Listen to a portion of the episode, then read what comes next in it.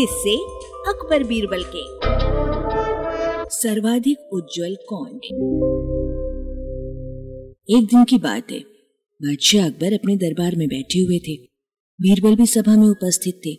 बादशाह ने अनायासी अपने दरबारियों से प्रश्न किया, कोई बता सकता है कि सर्वाधिक उज्जवल कौन है? इस प्रश्न को सुनते ही पल भर के लिए सभी एक दूसरे का मुँह ताकने लगे। कुछ देर सोच विचार करके दरबारियों में से किसी ने बर्फ़ कहा किसी ने कपास बताया तो किसी ने फूल को उज्जवल माना। कुछ लोगों ने अन्य चीज़ों के नाम भी बताए।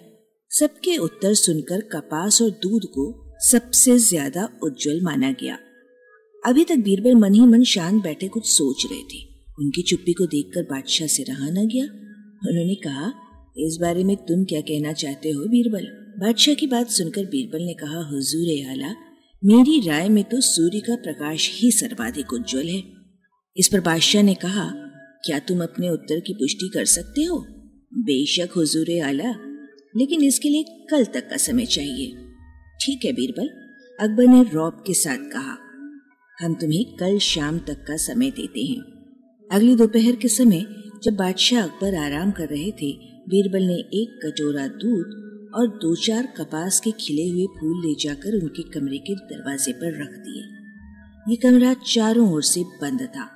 इसमें सूर्य का प्रकाश बिल्कुल नहीं आ रहा था। बीरबल ने यह काम चुपचाप किया था। आराम करके बादशाह अकबर जैसे ही उठे तो वे सीधे दरवाजे की ओर गए। उनके पैर की ठोकर लगते ही सारा दूध फर्श पर बिखर गया।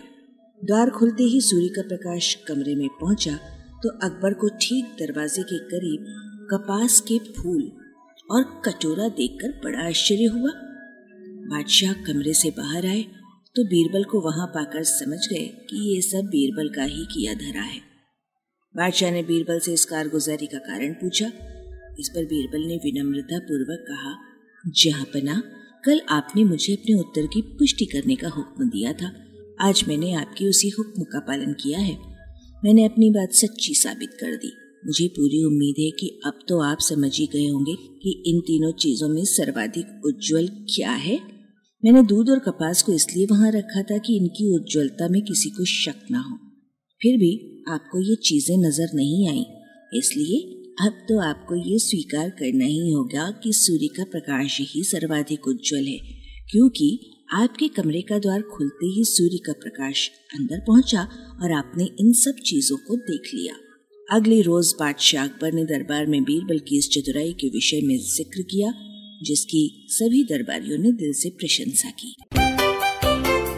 वाचक स्वर संज्ञा टंडन। अरबा की प्रस्तुति।